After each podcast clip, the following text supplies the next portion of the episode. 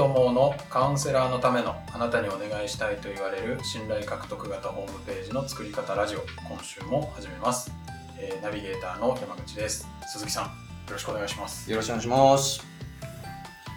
はい、えーっとですね、はい。まあこれ、ポッドキャストじゃないですか。はい。まああの、ちょっと動画でも撮影して YouTube にもアップもしてるんですけど、はい。あの、ポッドキャストについてですね、あの、実はその Google から、あの、重大発表、重大発表があったんですけど、お。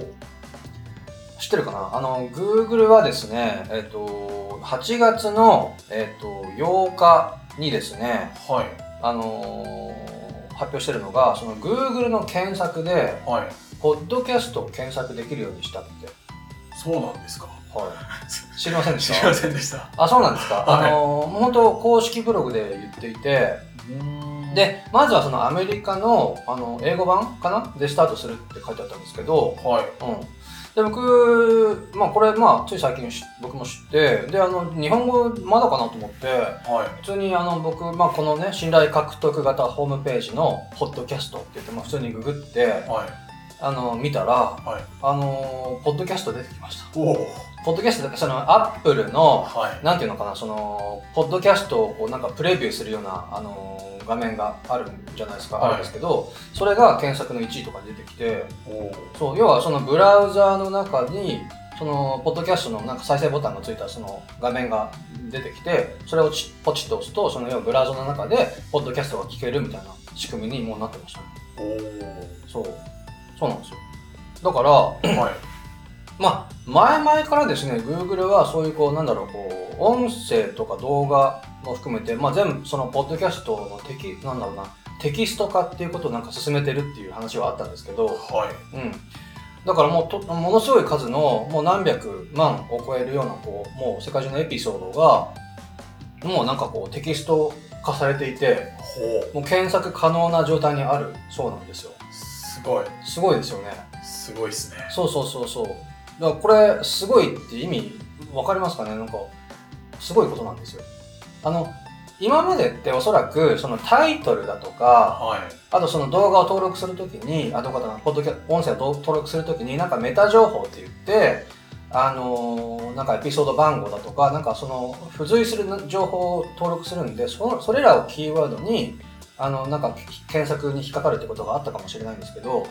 今後はですね、もうその、この音声そのものが、Google の、あの、やり方で、もうはい。ゴリゴリテキスト化されて、だから普通に全然タイトルとかにも入ってなくても、その、なんだろう、し質問したいあのことに関連が、関連すると判断すれば、はい。それが上に上がってくるっていうか、検索結果にヒットするっていう仕組みにななってきます。すごい便利にまたそうなんですよなりま。すねそうなんですよ。だから、まあ、今今はですね、おそらくそのなんかキーワード、スペース、ポッドキャストって入れないと、はいまあ、出てこないかもしれないんですけど、はいまあ、将来的には、あの、その、ポッドキャストという言葉を入れなくても、あの、普通にその、音声をテキスト化した情報を Google は持ってるんですね。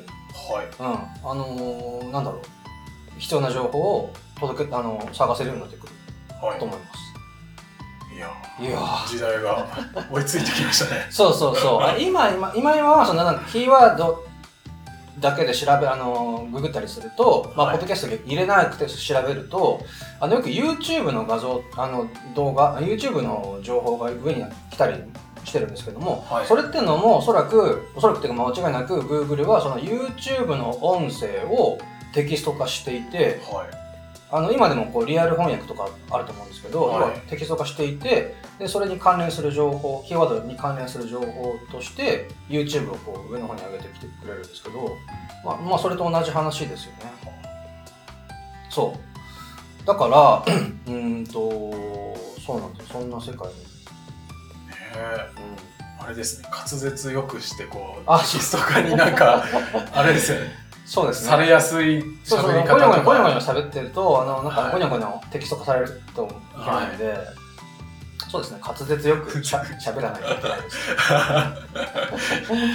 そう、だから本当、今、今あの、多くの方はおそらくパソコンとかスマホでね、あの、まあ、ブラウザでキーワードとか入れて調べることってまだまだ多いと思うんですけど、はい。それこそこう、今、音声アシスタントとかあるじゃないですか。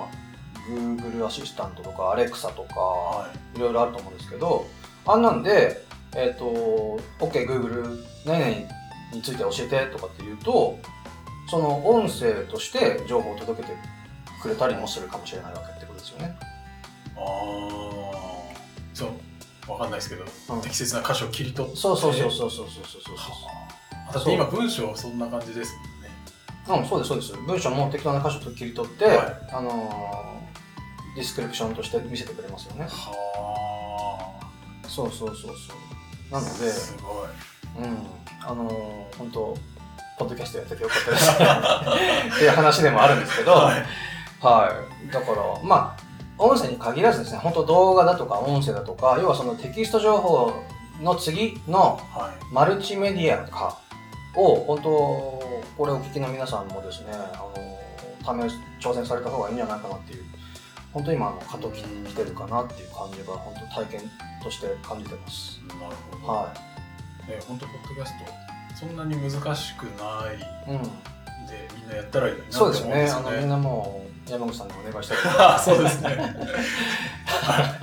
っていう、はい、話でした。はいはありがとうございますありがとうございますはい、では本題に行きたいと思うんですがい。はい。はいまたご質問いただいておりますありがとうございます。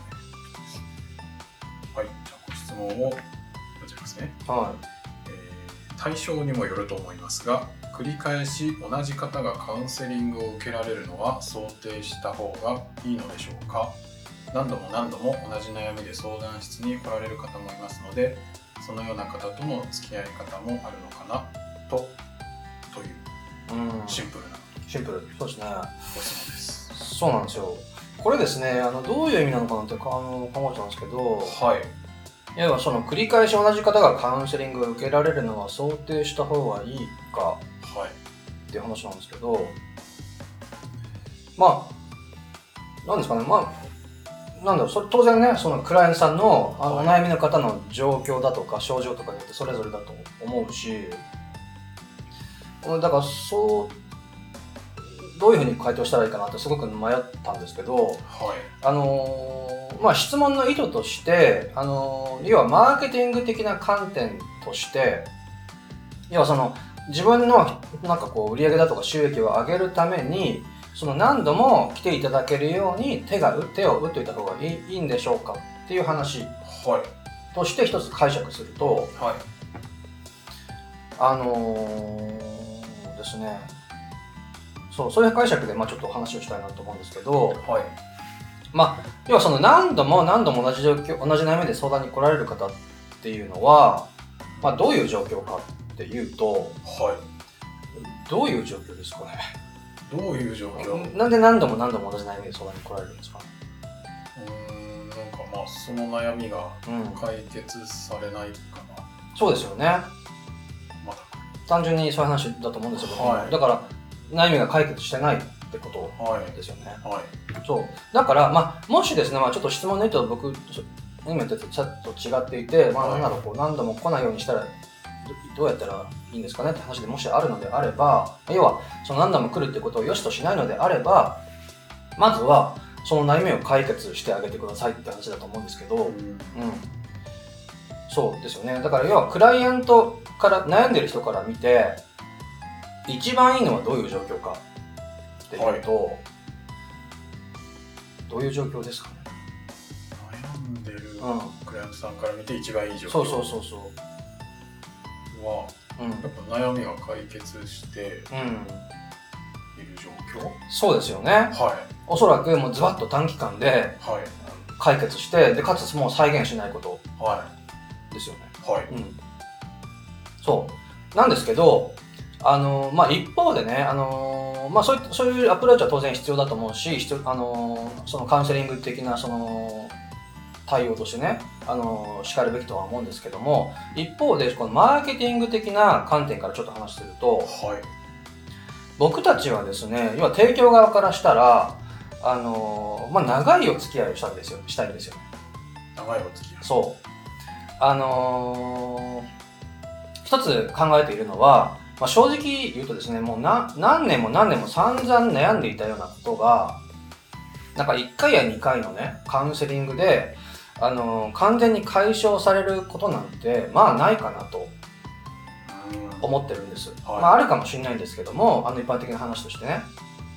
そう。なのでまあ当然僕はカウンセラーではないのでちょっと、ま、少しマーケティング的な回答をするとあのーなんだろうなマーケティング的にはですねその新規のお客さんを獲得、まあ、新規のお客さんと既存のお客さんの獲得コストっていうことを考えたときにその新規のお客さんを獲得するにはその既存のお客さんのその維持コストの5倍のコストがかかるとかって言われてるんですよね。5倍うん、そう。だから要は、その、新規でですね、新しいお客さんを取ろうって思ったら、はいめちゃめちゃコストもかかるし、はいあのー当然利益率も悪くなるかうら、うん。だから、その既存客の維持が大切ですっていうことなんですけど、んなるほうん。そう。なので、あのーまあ、そういった観点からするとですね、あのーまあ、何度か前に話したかもしれないんですけど、そのなんかこう、階段上のゴールを用意しておくっていうことがすごく大切かなって思います。そう。わかりますかね。なんか、一発ですごいこう悩んでることを、どはい。あの、解決しましょうって言って、あの、その高いゴールを用意しといてですね、はい。そこ一緒に登りましょう頑張りましょうって言っても、はい。いや、私にはちょっと無理ですとか言われるで断られることがうん。多分多い多くなるので、はい。うん。まあ、もしくはねあのよし頑張ろうと思ってそこを超えようと思って頑張るんだけどもはいやっぱりこう超えられなくてこう何度も何度もそれこそ相談してああやっぱり私って無理だな乗り越えられないんだなってまた悩む。っていうことにもなりかねないかなと思うんで、だからその低い階段ですね。とりあえずここ超えま叶えましょうと。はい。ここ超えましょう。はい。っていうそのまあ低めのゴールをまず登ってもらってうんで登ってもらうとですねおそらく多分そこからまた眺めた景色がまた違ってくるのではまた次のゴールも見えてくると思うんですよ。いなるほど。うん。そしたらそしたらあのここまで来ましたね素晴らいいですね素晴らしいと。じゃあ次ここまで登りましょう。はい。って言ってあげるオファーしてあげる方があのいいんじゃないかなって思ってます。うん。そうまああのちょっと専門的なあれで言うと一貫性の法則っていう考え方からもはい。要はなんだろうこうある一歩階段登った人ってその一歩の勢いがついてるから、はい。2歩目3歩目っていうのが登りやすくなってるんですよ心理的に。おだからそういった意味でもこのこう階段上の、えーとまあ、商品設計みたいなことをしてあげるとーはい当然クライアントもね悩んでる方も、あのー成果出やすいし出しやすいしでその提供側からしても長くお付き合いできるっていうことなので、はい。あのーおすすめです。おすすめというかうん。そうなので、まあ、ちょっとまとめ的な言うとうーんとまあ当然ね、あのー早く一発でバシッと解決してあげるのはベストだとは思うんですけども、はい。あのまあその悩みの状況にもよると思うんですがそうそうね、あの早く解決するもんでもないと思うし、はい。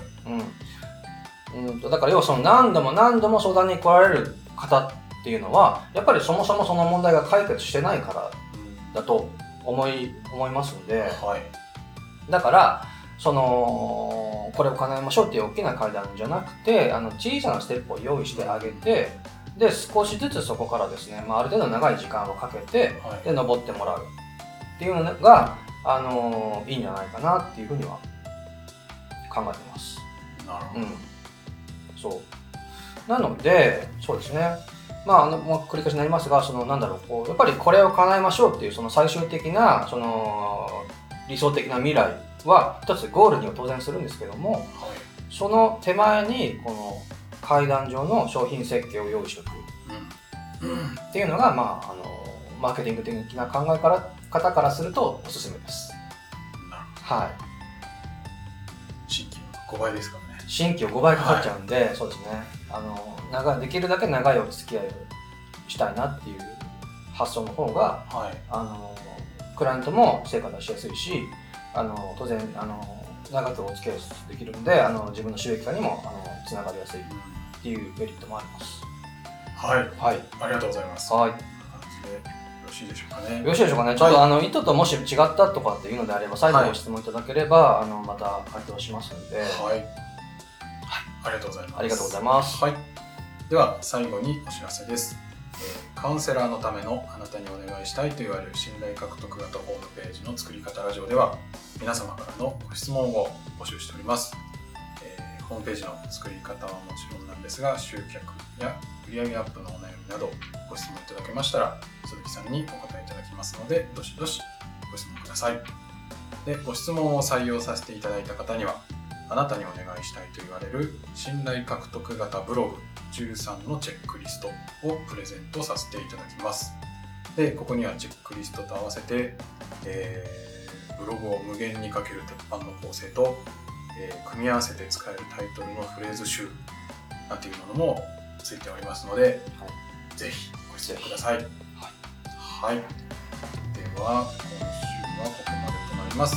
また来週お会いしましょう。はい、ありがとうございました。ありがとうございました。